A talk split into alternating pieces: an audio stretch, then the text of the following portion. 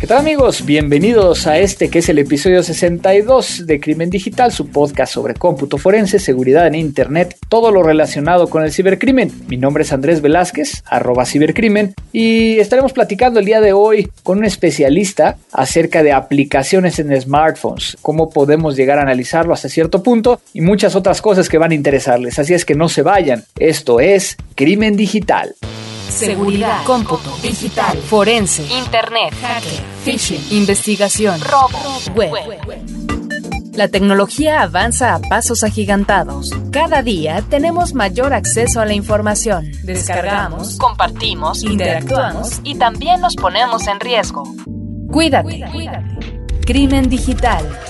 Con todo lo que necesitas saber sobre el combate a los delitos informáticos y el cómputo forense llevado de la mano de Andrés Velázquez.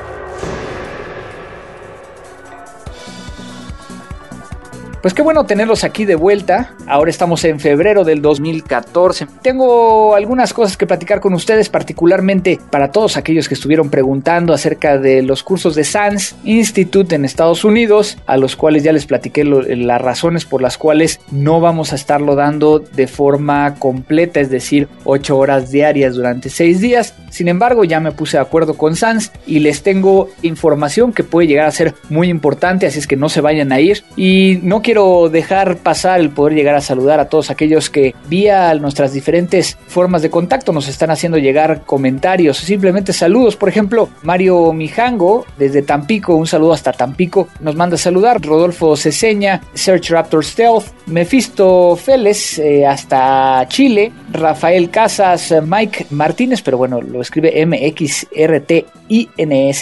Adrián Flores, Alfonso Núñez, Jesús Mascot, Richard Javier desde Bolivia Bolivia, Christopher eh, Forotoyaqueiru, creo, espero haberlo pronunciado correctamente, Ademir Midney Cuadros, Erika Salazar, José Arcadio Buendía, Edith López, Abigail de Jesús, Omar eh, W. Pot, John Ramos, Alex Martínez, eh, Alejandro, José Diego, Bruno Novelo, Aldo Ulises Ponce Cepeda y Rodolfo Ceseña, que ya habíamos comentado anteriormente. Gracias por hacer las interacciones vía Facebook. Ya saben que desde nuestra cuenta de Facebook, Crimen Digital, puedan llegar a interactuar con nosotros. Y quiero decirles que esa cuenta la revisamos y contestamos y agradecemos sus mensajes. Así es que pongan ahí algún comentario y con mucho gusto vamos a estar respondiendo a cada uno de ellos. Al igual que nuestros nuevos followers en Twitter, UG01MX, Wony007 arroba, HXCCoco, Gabriel Franco, Luis, Genjo, perdón, Kenjo, Javier Calderón, que siempre nos escucha, Rubán Abelardo Suira,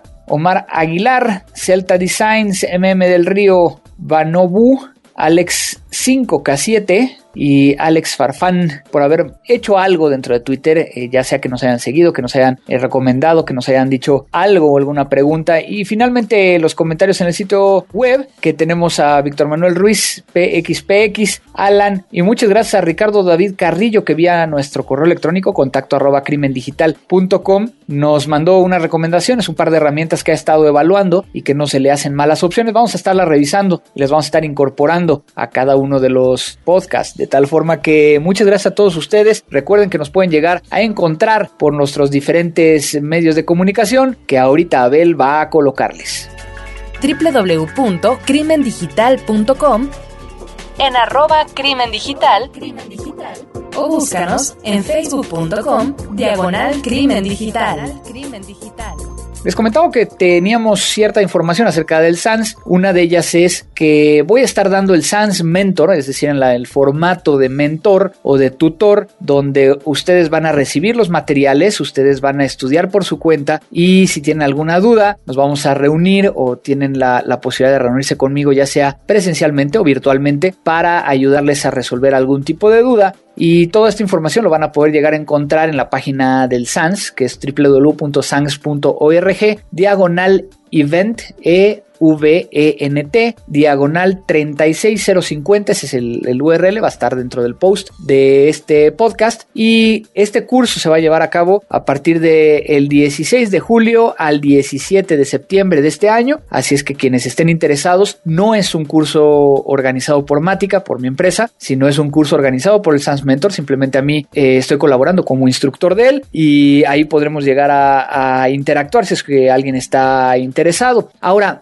eso es muy interesante y les digo que, pueden llegar a ver la, oportunidad de inscribirse. Sin embargo, estuve platicando también con, con la gente del SANS y nos dieron dos opciones adicionales de descuento. Es decir, recuerdan que la vez pasada había un código de descuento por haber estado escuchando este podcast y traté de conseguirlo y me respondieron que hay dos opciones no solo para este curso que yo voy a dar, sino para cualquier curso del SANS que se encuentre en la página, ya sea de forense, de seguridad, de las diferentes líneas que tiene el SANS, pueden llegar a utilizar alguno de estos dos códigos. No pueden utilizarlos al mismo tiempo, o es uno o es el otro. El primer descuento o código de descuento que tengo es por si quieren llegar a obtener un, un descuento en que no les cobren el examen de certificación, deben registrarse en la página y utilizar el código de descuento MGIAC14. MGIAC14, Mike Golfo India Alpha Charlie 14 para que entonces tengan el examen gratis. Si no quieren el examen y quieren 10% de descuento sobre el costo del curso, el código es 10 Mentor 14. 10 Mentor 14 y tendrán un 10% de descuento en cualquier curso del SANS. Entonces, eso era lo que quería platicarles acerca de el SANS que nos está apoyando y que en esta forma estamos haciendo llegar estos descuentos para todos ustedes que nos están escuchando. El tema de hoy.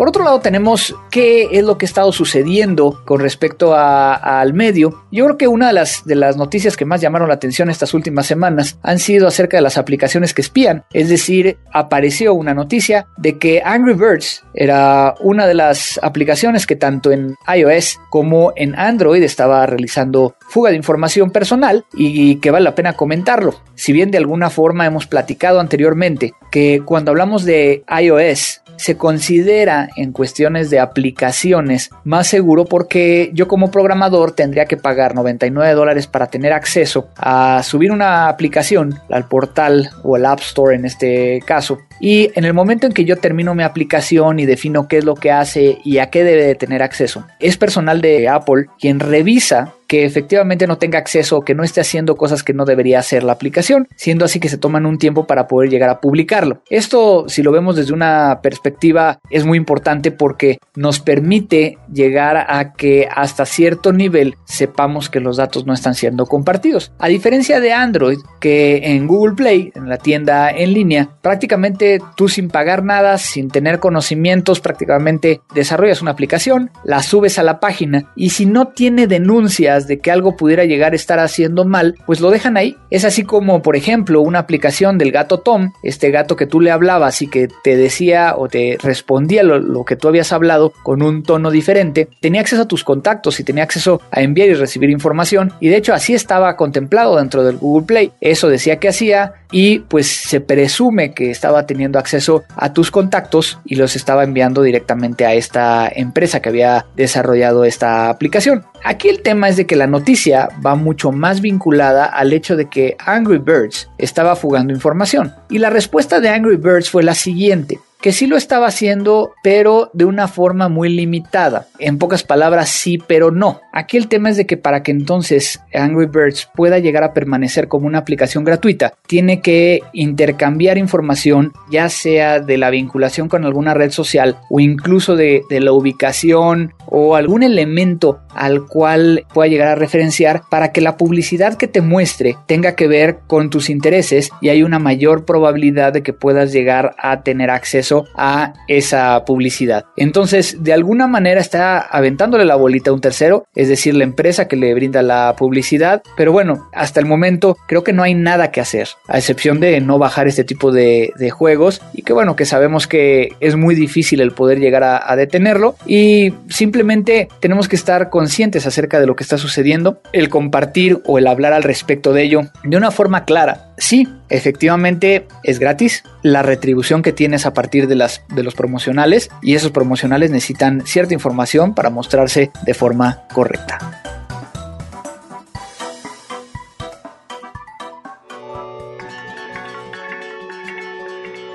La entrevista. ¿Qué tal amigos de Crimen Digital?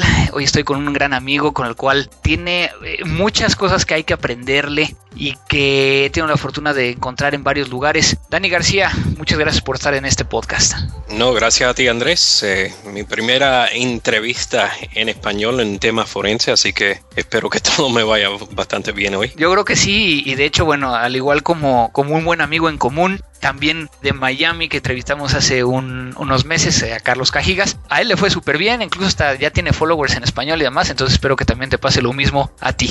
En este caso, bueno, como bien sabes, Dani, normalmente pido que mis invitados, mis amigos, se puedan llegar a, presentar y que expliquen un poco cómo es que iniciaron en este tema de, forense. Entonces, ¿qué nos puedes platicar de ti? Bueno, bien simple. Era policía de la policía de Miami. Bueno, no de la policía de Miami, pero del condado de Miami-Dade, aquí en la Florida. Eh, estuve ahí por casi 20 años. Empecé en el 1992 y ahora en febrero van a ser dos años que me fui de la policía. A veces me dicen que me he retirado temprano eh, o antes de tiempo. Me fui por varias razones eh, que, estaban pasando y eso dentro del departamento eh, financieramente y eso, pero básicamente durante los últimos siete años en la policía estuve de sargento de la sección de forense digital, bueno, Digital Forensic Section es, la traducción, y ahí estuve de el supervisor de ocho examinadores eh, o investigadores de tiempo completo y dentro de esa unidad todos los casos que tengan que ver con computadoras, celulares, etcétera, eh, estaban bajo de, de mi supervisión. Desde el 2004 cuando empecé en esa sección pude buscar varias eh, certificaciones, eh, por ejemplo el CFCE, que es el examinador certificado de, de cómputo forense. Y ah, últimamente, bueno, cuando nos vimos ah, recientemente en Nashville, saqué otra certificación como instructor de eh, Cellbrite. de, la, de, los niveles lógico y también nivel físico. También desde el 2008 he estado de instructor con la compañía de Access Data y básicamente todos los cursos que he dado van a ser relacionados con los teléfonos celulares. Así que creo que ya ahí hay bastante y si quiere me puede buscar en LinkedIn y tengo resumen completo ahí. Perfecto, perfecto. Pues eh, Dani, precisamente el tema de celulares era un tema que quería yo platicar contigo desde diferentes eh, vertientes. Hemos, hemos platicado en este podcast de que se puede llegar a recuperar información, de que es posible llegar a analizar un, un teléfono celular. De hecho, he comentado de vez en cuando que un celular hoy en día tiene ciertos elementos muy similares a una computadora con un sistema de archivos, folders y demás. Sin embargo, creo que se queda corta esa definición y hay mucho más que se puede llegar a, realizar dentro de un celular. Particularmente hay una cosa que, que, quiero llegar a platicar contigo antes de que entremos como a la parte central y es de que por lo menos espero que estés también de acuerdo conmigo, que cuando hablamos de análisis forense en teléfonos celulares, la parte de adquisición o generación de la imagen forense o como le quieras llamar en la parte de que en inglés es acquisition, no hay el mismo procedimiento de tener un protector contra escritura para acceder al dispositivo. Es decir, que es necesario poder llegar a, meterle cierto código para tener acceso. ¿Nos podrías llegar a ampliar un poquito al respecto? Bueno, muchos de, de los teléfonos celulares eh, que hemos procesado por años son unos dispositivos que son dispositivos de estoraje, pero a la misma vez también son, más importante que nada, un dispositivo que usamos de comunicación. Entonces, cuando las empresas que crearon estos dispositivos crearon los teléfonos, no estaban pensando tener algo que va a ser una computadora, estaban haciendo un aparato de comunicación. Entonces, con eso sabemos que si tenemos un, un modem, por ejemplo, que, que, nos comunicamos por el internet o, como se vaya a usar para cualquier comunicaciones de datos, se conecta a la computadora, esa conexión es de comunicación y también hay unos un lenguaje propio que tiene los, uh, los teléfonos, los modems, donde va a comunicar de una forma que no se comunica como si estuviéramos conectando un disco externo. Entonces, esa diferencia entre la forma de comunicación nos va a hacer la diferencia más grande que tenemos dentro de hacer una conexión a un teléfono celular o un portátil y a un dispositivo externo de, disco duro, de flash drive, lo que sea. Y por eso hay una diferencia, una desconexión que tenemos dentro de, de, de estos procedimientos. Hay ciertos teléfonos que sí se pueden hacer, tener esa protección de, bloqueador, pero solamente vamos a bloquear cuando estemos hablando de la parte de estoraje. Así que hay una, una diferencia bastante grande y solamente la comunicación de, la computadora al teléfono en sí, especialmente con los teléfonos, yo le digo antiguo, eh, en inglés se le dice legacy, tenemos un historial bastante largo de, de tener que tener los propios drivers y todo para poder comunicar con ellos. Eh, entonces sí hay unas diferencias eh, en eso. Incluso, bueno, en el caso de los smartphones, donde requerimos el poder llegar a, prácticamente bootear el teléfono con, con un... Eh, valga la redundancia, con cierto código que de alguna manera sí podría llegar a estar generando un cambio en el teléfono, ¿no? Bueno, hay ciertos procedimientos que sí hay algunos cambios, pero a la misma vez tenemos que saber nosotros como examinadores, como investigadores, que esos cambios no están cambiando la parte de datos del usuario y eso es lo más importante. Sí, claro, claro, que, lo que nosotros estamos buscando es poder llegar a comprobar conductas que hace el usuario dentro del teléfono. Y dentro de estas conductas tenemos, por ejemplo, toda la parte que está alrededor de los archivos borrados dentro de un teléfono y lo hemos platicado en muchas ocasiones. Pero ¿qué pasa con, digo, en el caso de, archivos borrados o SMS borrados, sabemos que podemos llegar a recuperarlos, pero platícanos un poquito más qué pasa cuando borramos datos dentro de aplicaciones, cuando estamos, y a final de cuentas es un tema muy interesante, ¿qué pasa dentro de la aplicación? Ah, las aplicaciones sí son bastante interesantes y trabajan un poco diferente de lo que estamos acostumbrados en las investigaciones de los teléfonos no de los teléfonos, de, de, los datos que estamos acostumbrados de los teléfonos, como los, los mensajes de texto y eso. En los ah, iPhones y en los Androids, por ejemplo, todas las aplicaciones que estamos usando en esos teléfonos están básicamente explorando todos los datos dentro de una base de datos. Mientras que sea una base de datos en esos dos teléfonos, lo único que he visto hasta ahora ha sido en SQLite. Entonces, para recuperar esos datos, uno tiene que saber más o menos cómo trabajan las, tables, las tablas que, están dentro de esa base de datos. Entonces, cuando alguien está usando una aplicación, por ejemplo, y borra un mensaje dentro de esa, aplicación, vamos a decir eh, la aplicación WhatsApp o Kik o lo que sea, esos datos verdaderamente no están borrados. Hay una comparación a la computadora esos datos están en una sección de la base de datos donde todavía se pueden recuperar y si tienen las herramientas que le van a ayudar a llegar a esos datos que han sido borrados por el usuario, podemos recuperarlos y reportar hasta a veces la fecha y la hora en cuanto es eh, cuando esa persona mandó el mensaje o recibió un mensaje, lo que sea.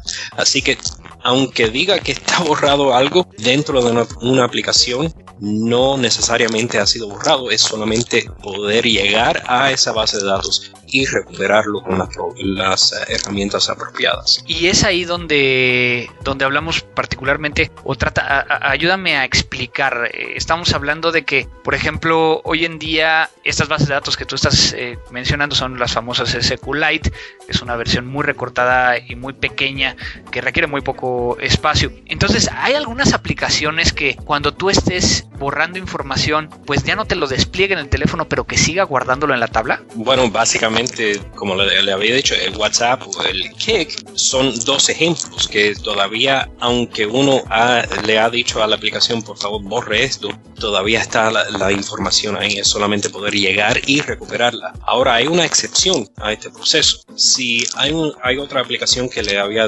hecho un análisis ya hace uh, un año y pico que, salió, que se llama Wicker, eh, W-I-C-K-R. Esa aplicación eh, le estaba diciendo a todo el mundo que la, estaba, que, la puede usar y es antiforense, que quiere decir que si uno usa esa aplicación y le está mandando un mensaje a otra persona que tenga la misma aplicación, todo va a estar cifrado. Esa es la promesa número uno. La promesa número dos es que en cuanto esa persona donde le ha mandado un mensaje, una foto, lo que sea, ha abierto el mensaje, automáticamente dentro de 30 segundos, 60 segundos o lo que uno le diga a la aplicación, va a destruir esos datos. Esa aplicación, haciéndole el análisis, trabaja como habían dicho que iba a trabajar. ¿Y cómo sé eso? Porque le hice una, un análisis a los datos dentro de las tablas de esa base de datos y vi que todo estaba cifrado, número uno. Y número dos, los mensajes que ya estaban borrados porque o un usuario ha borrado ese mensaje o automáticamente la aplicación lo ha borrado. No solamente la estaba borrando, pero le estaba haciendo un procedimiento que se llama, en inglés se llama garbage collection, que es como recuperar la basura o colectar la basura. Ese proceso automáticamente lo estaba haciendo dentro de la base de datos esa aplicación. Entonces, si ese proceso ha corrido en, por ejemplo, la base de datos de SMS o cualquier otra base de datos dentro de, las aplicaciones, ya estamos nosotros en una posición donde no vamos a poder recuperar ciertos datos que han, han sido borrados por, las aplicaciones. Creo que algo que hace falta mucho en, en el medio es mucho del tema de entrenamiento muy orientado hacia hacia estos dispositivos. ¿Cuál es tu visión al respecto? Porque hasta cierto punto, digo, creo yo que si hay ciertas ofertas, te encuentras de todo, ¿no? Desde lo de aquellos cursos que sí son o muy técnicos o algunos nada más van con por ciertos elementos para ti, desde, desde, tu perspectiva, que tú eres entrenador, que, que, tú das estos cursos, un buen curso de celulares, ¿qué debería de tener? Bueno, desde el principio, por ejemplo, desde los, los cursos básicos, deben de tener cómo obtener esa información del teléfono sin hacerle ningunos cambios o si están haciendo algún cambio, conocer exactamente lo que está haciendo la herramienta forense que está usando uno. Número dos, el análisis de, los informes. Cualquier herramienta que uno vaya a usar va a decirle que estos son los teléfonos que están en, en el, um, Ah, phonebook. En la lista de contactos. Gracias. En la lista de contactos vamos a buscar los textos, vamos a buscar las fotos, vamos a buscar todo lo que uno sabe que está ahí y que todas las herramientas forenses dicen esto es lo que ha hecho esa persona. Los cursos más avanzados van a tomar esa información y van a enseñarle cómo confirmar que ha podido extraer o adquirir toda la información correcta. Va a poder enseñarle cómo buscar dentro del sistema de archivo los, puede ser contenidos borrados o cómo investigar el espacio de, el, no asignado. No asignado, yeah, there's, there's a word for it. There's a, and I know you edit this en English? Yeah, unallocated. Ah, no, en espacio no asignado o libre. Yeah, I guess libre. Uh, there was another, there was another word. Había otra palabra que, había, me habían dicho. Ok, entonces la investigación es del sistema de archivo y también a veces en ese sistema de archivo o en una adquisición física de ese teléfono se puede buscar dentro del espacio libre a ver si hay algunos artefactos, algunos, algunas cosas que se pueden recuperar de esa área. Ya en ese nivel estamos hablando de buscar eh, dentro de ciertos desplazamientos de, dentro de esa área, eh, poder buscar los, headers, eh, la cabecera de los archivos y también recuperar fotos, lo que sea, lo que uno quiera buscar, lo que uno sepa que debe de estar ahí basado en la inteligencia que tenemos en ese caso. Entonces hay otra cosa que tenemos que hablar es la verificación y la validación de las herramientas forense. No me importa cuál herramienta forense use uno, siempre se tiene que hacer esa validación o validation em, y verificación de lo que dice que hace esa herramienta, es lo que está haciendo y que no le está haciendo ningún cambios. Y esto es algo que yo siempre le pongo a los cursos de extra, no es una parte que está eh, dentro de ninguno de los libros que, que, yo uso. Lo aprendí cuando estaba manejando la policía. Y eso es básicamente buscar el mismo teléfono de lo, de lo que uno está investigando, ponerle algún contenido que es conocido y después de tener ese contenido conocido, esos datos conocidos dentro de ese teléfono, hacerle la investigación como si fuera un caso verdadero, a ver lo que se le puede eh, extraer a ese teléfono y también lo que se puede recuperar de ese teléfono, hacer cambios a ese teléfono. Todo se tiene que verificar y validar, porque si no, cuando uno va a la corte, o tiene que hacer eh, alguna presentación legal en un procedimiento legal, le pueden hacer esas preguntas a ver si, si verificó lo que había hecho con otro teléfono, con otro set de datos que, tiene de, prueba, lo que sea. Eh, eso es bien importante y no hay mucho, muchos cursos que están llegando a ese nivel. Entonces, eso es muy importante porque, como bien lo dices, no todo mundo, y principalmente todos estos cursos relacionados con, con fabricantes, no ponen la parte de validación porque no quieren que, estés comprando otras herramientas eh, a veces para, para validar tus datos, ¿no? Pero, pero bueno, así yo creo que es, es la vida. Pero ahorita comentaste algo que creo que no hemos platicado y, para ir cerrando este, este episodio, lo has dicho muchas veces, ¿no? La, que se puede llegar a ser una, una adquisición lógica, una adquisición física de un teléfono. Eso es algo que normalmente en las computadoras no lo hablamos o no lo decimos. ¿Cuál es la diferencia entre esta, esta adquisición física y lógica? Bueno, la explicación más básica que puedo dar es eh, si uno abre el explorador de, Windows, por ejemplo, o el Finder eh, si está usando un Mac, lo que uno ve dentro de los archivos es lo que uno tiene acceso y eso es una vista lógica de esos archivos.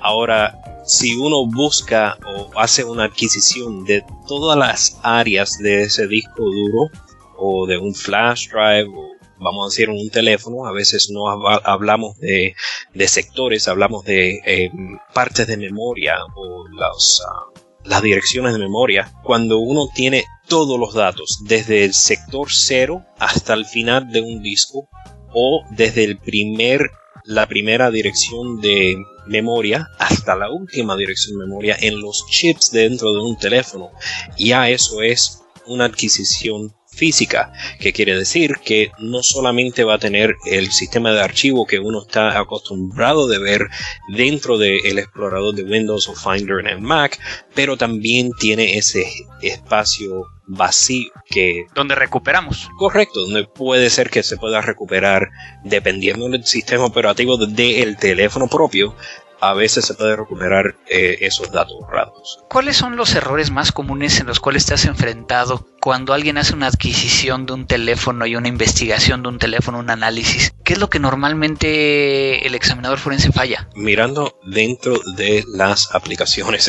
es la cosa más grande que hay porque hoy en día nosotros estamos con tanto volumen de información que estamos acostumbrados de, tocarle el, como se dice aquí en Estados Unidos, el easy button, el botón fácil de buscar todos los datos que están eh, que el usuario ha hecho basado en lo que esa herramienta, y no me importa qué herramienta sea, eh, puede producir. Y si uno toma ese paso extra a buscar los datos borrados, a buscar los datos dentro de las aplicaciones, a entender cómo los datos están dentro de esas, esas bases de datos, vamos a posiblemente tener evidencia dentro de ese archivo que nunca hemos mirado porque no sabemos cómo buscar. Dani, para terminar, pues no me queda más que agradecerte tu tiempo, tu conocimiento. Espero que, puedas llegar a regresar a este podcast y compartir un poco más de tus conocimientos, pero siempre doy la oportunidad. ¿Hay algo más que quieras compartir con, los que nos están escuchando? No, porque si quiero agregar todo lo que tengo en mi mente, vamos a estar aquí por días y eso no tengo tiempo para todo eso. Así es, pero tienes cursos, ¿no? Que a los cuales eh, te pueden llegar a, a, contactar. Sí, hay cursos que, como soy contratista, siempre los cursos son de o de Access Data o de Cellbrite o de otras empresas donde yo voy y doy el curso y me vengo para la casa otra vez y espero al próximo curso. Eh, estoy en en una etapa ahora mismo donde estoy creando un curso para investigadores, no solo, no solo para el nivel forense, pero para los investigadores, para que sepan lo que deben de hacer en una escena donde están recogiendo una computadora, un, teléfono celular, un GPS o lo que sea, porque eh, creo que dentro de las policías aquí, por lo menos en los Estados Unidos, esos investigadores que son los primeros que llegan a las escenas son los que necesitan un poquito más entrenamiento, no solamente, no tanto los, los ah, investigadores forenses, pero, pero los, los policías que están haciendo el trabajo en la calle. Claro. Dani, ¿dónde te pueden llegar a localizar si es que tienen alguna pregunta o, simplemente para seguirte? Bueno, estoy en LinkedIn, si me quieren buscar ahí. El nombre mío es Dani García, estoy en Miami, en la Florida. También en Twitter estoy arroba Dan Miami, D-A-N-M-I-A-M-I, que ahí nos contactamos nosotros también, Andrés, así que si quieren buscarme por, la lista suya, seguro que me pueden encontrar un poquito más rápido. Perfecto, pues Dani, muchísimas gracias por tu tiempo, por estar en este podcast y espero, espero que nos podamos llegar a reunir pronto. Gracias, Andrés, muchas gracias. Gracias. La rola del día. 99% of us is noise. Lately I've been, I've been losing sleep, dreaming about the things that we could be. Baby, I've been, I've been praying hard. So no more counting dollars, we'll be counting stars. Said we'll be counting stars. En la rola del día de hoy traemos un cover que bueno, ya sé que me dirán que por qué elegí este cover, que ahorita está en boca, pero quiero que se den cuenta acerca de lo interesante cuando cambias completamente la parte del ritmo dentro de una canción. Megan Lindsay, Counting Stars, es un cover de One Republic.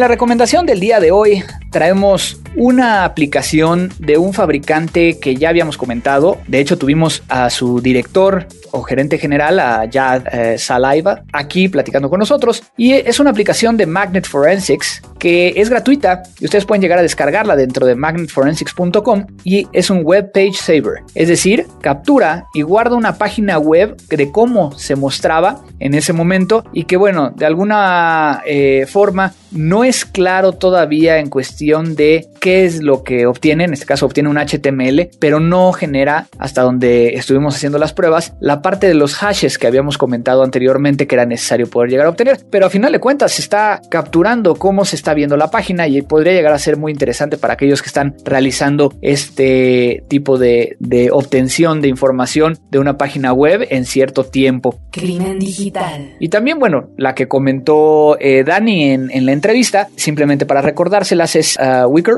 es W-I-C-K-R.com, donde podrán llegar a encontrar esta aplicación para hacer más seguras sus conversaciones. Descarga todos nuestros episodios en www.crimendigital.com o suscríbete vía iTunes